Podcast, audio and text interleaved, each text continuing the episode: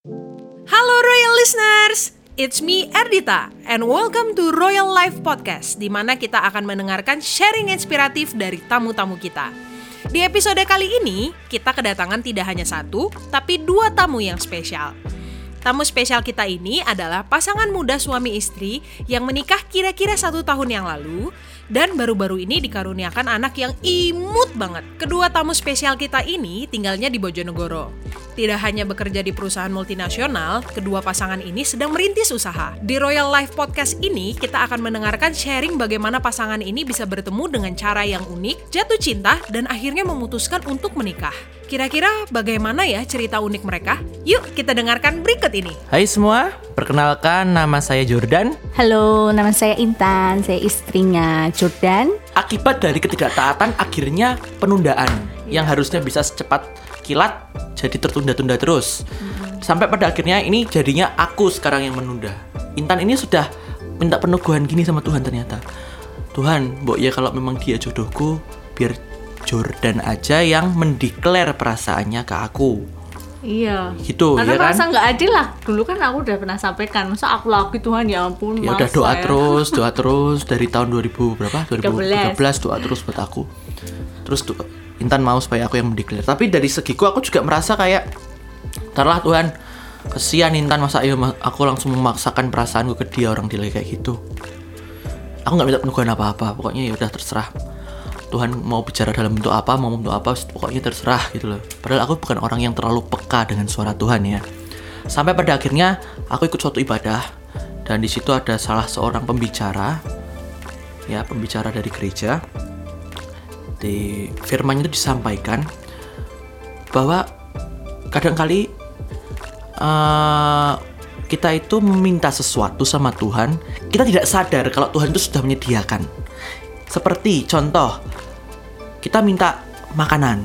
Makanan itu sudah disediakan di meja makan. Tapi kita masih kayak teriak-teriak sama chefnya, eh ini pesananku belum ada, pesananku belum ada, padahal sudah di meja. Kita tinggal cukup mengambil pesanan kita dan membawa itu ke meja kita untuk kita makan. Ya, jadi sudah disiapkan di meja meja saji, tinggal kita ambil dan kita makan. Tapi kita masih teriak-teriak, "Oi, mana pesananku?" Nah, terus aku tiba-tiba kayak terbuka pikiranku dan aku langsung berpikir bahwa aku tuh minta Tuhan pasangan yang sepadan jodoh yang sepadan ya. Aku minta itu terus aku minta itu terus aku minta terus tapi aku tidak sadar kalau Tuhan tuh sudah menyediakannya itu di depan mata. Sekarang tinggal aku yang harus bertindak. Seperti halnya aku mengambil makanan itu untuk aku makan. Aku harus bertindak untuk mengucapkan perasaanku ke Intan dan akhirnya karena aku bener-bener ini dapat dari Tuhan kayak aku tuh baru pertama kali denger orang khotbah itu kayak merinding sampai nangis deh ya. Itu kayak bener-bener Tuhan ngomong. Dan akhirnya apa kontak Intan. Intan kamu ada acara apa enggak? Sore aku juga biasanya kan aku kan minggu sore itu kan udah waktunya pulang ke Bojonegoro. Langsung tak extend jadi Senin pagi aku pulang. Demi untuk mengungkapkan perasaan itu. Nah kalau aku dapat pesan dari Tuhan udah benar-benar kuat nih. Gak ada penundaan langsung berangkat. Intan tak panggil. Sore tak jemput. Di gereja sebelum ibadah aku mengungkapkan perasaanku ke Intan. Mau nggak kamu jadi pacarku? Nah sebelum ibadah mulai. Ibadah berjalan kita berdoa bersama kita menyembah Tuhan. Terus akhirnya pulang kita makan sama-sama. Intan masih belum ngasih jawaban. Masih belum ngasih jawaban. Terlalu banyak berpikir. ya itulah kelemahannya Intan ya. Tapi juga yang menutupi aku kelemahanku. Jadi kalau Intan itu dia mempertimbangkan sesuatu tuh bener-bener sangat tertata dan rapi tapi itu membuat dia lambat. Kalau aku tuh terlalu cepat blang blang blang blang tapi kadang gak sesuai. Tes ya melengse tes ya meleset gitu. Jadi kita tuh saling melengkapi. Nah akhirnya singkat cerita setelah makan pulang tuh nganterin ke rumah Intan. Aku kembali lagi gimana kamu jawabannya ya akhirnya singkat cerita Intan menerima perasaanku. Dan akhirnya kita bersalaman. Kita resmi pacaran ya. Ya itu adalah cara yang ter awkward yang pernah aku alami. Karena biasanya kalau orang habis nembak tuh pelukan terus apalah itulah yang romantis, romantis ini salaman.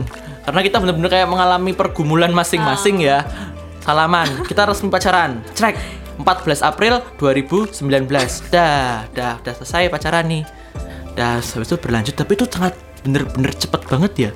14 April 2019 kita pacaran. Terus m- 31 Agustus. Agustus itu kita engagement. Engagement keluarga inti aja.